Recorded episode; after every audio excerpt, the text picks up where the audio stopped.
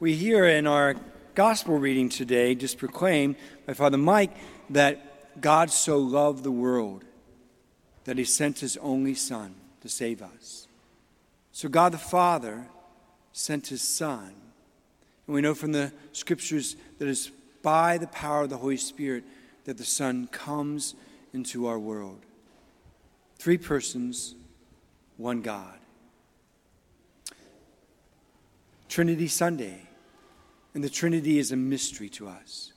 So, what I want to try to do today is talk a little bit about what mystery is, and talk about Trinity as mystery. I'd like to give you an image of the Trinity that I think can help us not so much as an analogy, because all analogies fail, but help us to understand something about the Trinity as mystery and that it's okay for us not to solve the Trinity, but to be in a relationship with the triune God in, who is mystery to us. And how even that mystery, even though we don't know God fully in this realm, that we can know Him personally and what that looks like for us and how to live that.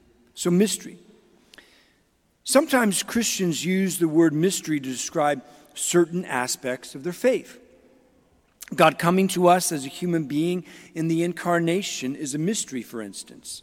When Christians use the term mystery, they don't mean it, it in the Sherlock Holmes sense of the word, as in a puzzle to be solved or a secret to be discovered.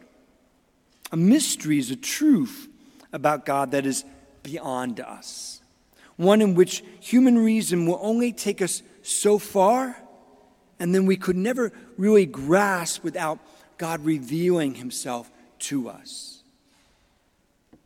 The, the Trinity. The Trinity is a mystery in the sense of this word, like all mysteries of our faith. There is no perfect analogy for the Trinity, no perfect way to represent humanly how God is one single God and at the same time three distinct persons. For example, sometimes people will compare the Trinity to an egg, which is a single thing, yet it has three parts a shell, a yolk, and a white. This analogy fails, however, in that the Father and the Son and the Holy Spirit are not just three parts of one God, they are three distinct persons. Another example sometimes people use the analogy of water, H2O, which is one single substance but can appear in three distinct forms ice, liquid, and steam. This analogy also fails. In that the same water cannot be ice, liquid, and steam all at the same time. Whereas the three persons in the Trinity are not just three parts, different parts of the same God, but three distinct persons existing at the same time. All analogies are bound to fail, but there is a way to imagine how something could be both three distinct things and at the same time one single thing. When I was praying with the scriptures and with this Sunday, Trinity Sunday, I, I came across something that I read, and it's, it's an image. So here it is Imagine a world that only exists in two dimensions. We, we exist in three dimensions. There are forwards and backwards, left and right, but there is no up and down and everything in between. The inhabitants of this world are flat, two dimensional beings. They have no knowledge of the third dimension, and therefore no frame of reference for even conceiving up and down. Now imagine that a three dimensional being like myself entered into the flat world.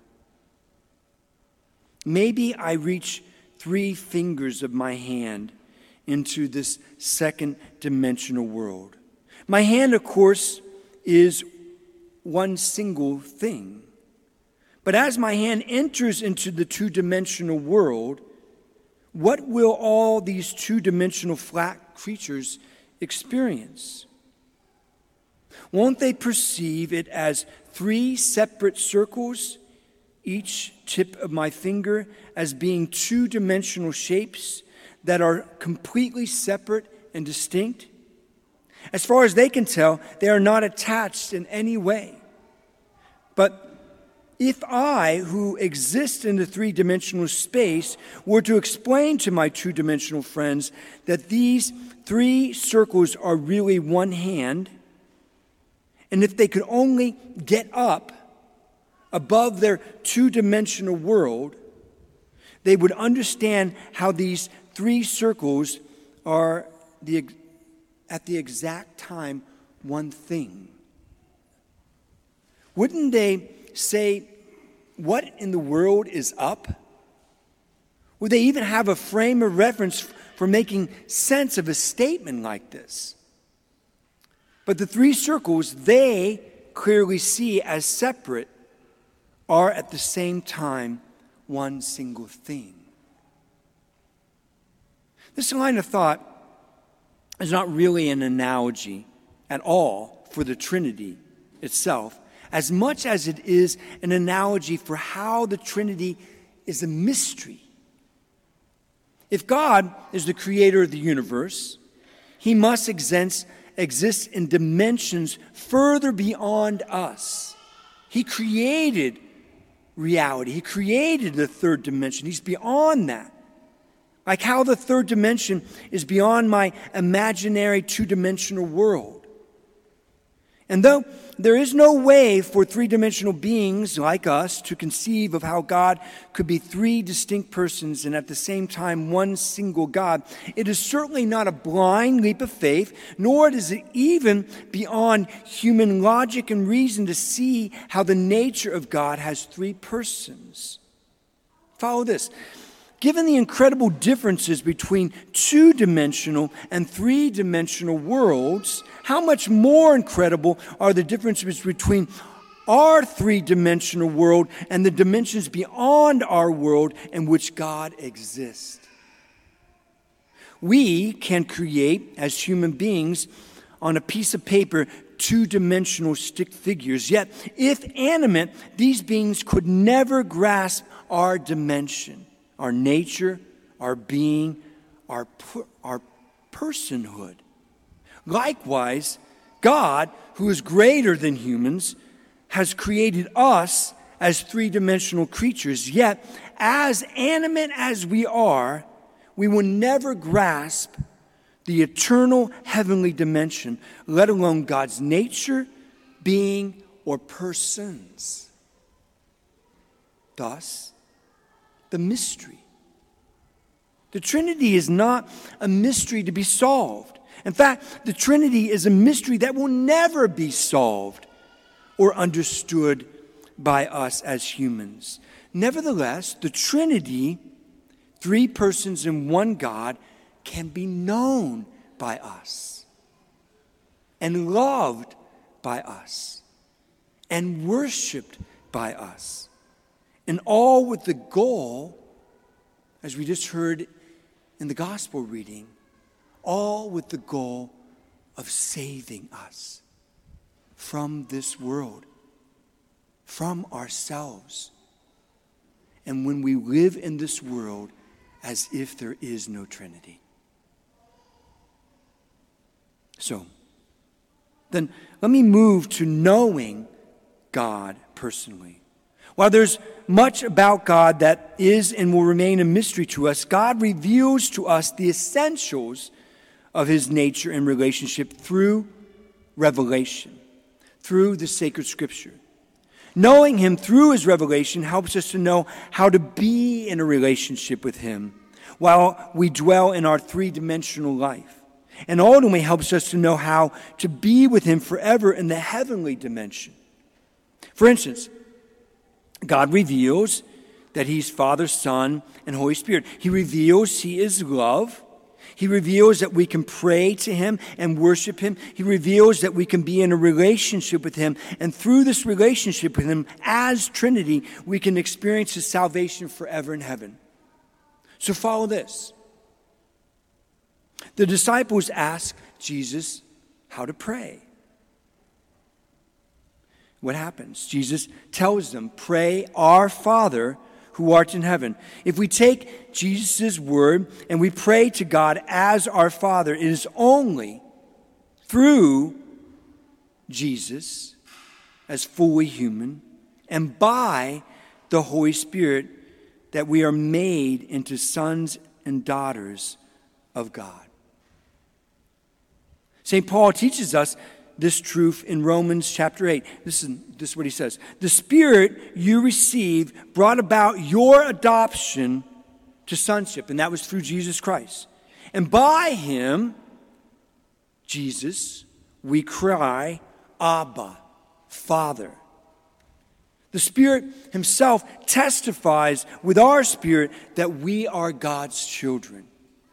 Thus, when we pray, the Holy Spirit actually puts the prayer of Jesus in our hearts, who mediates for us as the intercessor between God and man and our great high priest, bringing our prayers to the Father and Jesus' perfect prayer. It's never us just praying to God all on our own. Whenever you hear a Christian say that, I don't, I don't need anybody else. I just pray to God on my own. That, that's complete falsity. Complete falsity. We pray to the Father through the Son by the Holy Spirit. We are never on our own in our prayers. The same procession happens when we worship God. We see this so clearly in the Eucharist.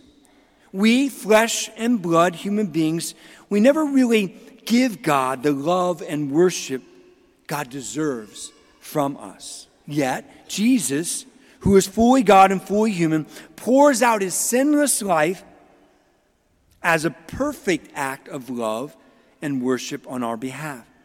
As Jesus does so, the Holy Spirit then unites our lives with Christ's life so that our worship is offered with Jesus' perfect worship to the Father through the Son by the Holy Spirit. This happens every time we worship at Mass our Eucharistic Lord. Okay. Some of us, Christians, we may not get especially excited about the biblical teachings related to the Trinity. Maybe it's because we tend to be stopped by the mystery of the Trinity, stopped by trying to figure it out. We think the mystery of the, in mystery like in Sherlock Holmes sense, a mystery to be solved, a thing to be eventually figured out. No, in all humility, we must acknowledge our limitations. There are some things about God we will never understand, and that is okay. In fact, it's more than okay because God gives us the essentials what we need to know about him, about his nature and persons. Once we know the truth about him in these essential ways, then we can know him personally. We can know him as Father, as Son, and the Holy Spirit. We can know that just as the nature of God is love, and we see this lived out across eternity and creation and the love among the three persons of the Holy Trinity, then we can connect the dots.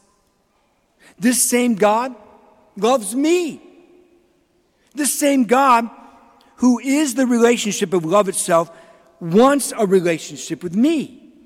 This same God has taught me that I have a Father, taught me how to pray to this Father. He intercedes for me, sacrifices himself for me, makes up in himself what is lacking in my own worship of him. And through his Holy Spirit, he has the power to rescue me from the time and space itself pull me from the grip of sin and death, and lead me into the eternal life of the three persons in one God.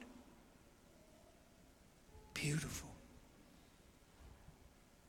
All I, all you, have to do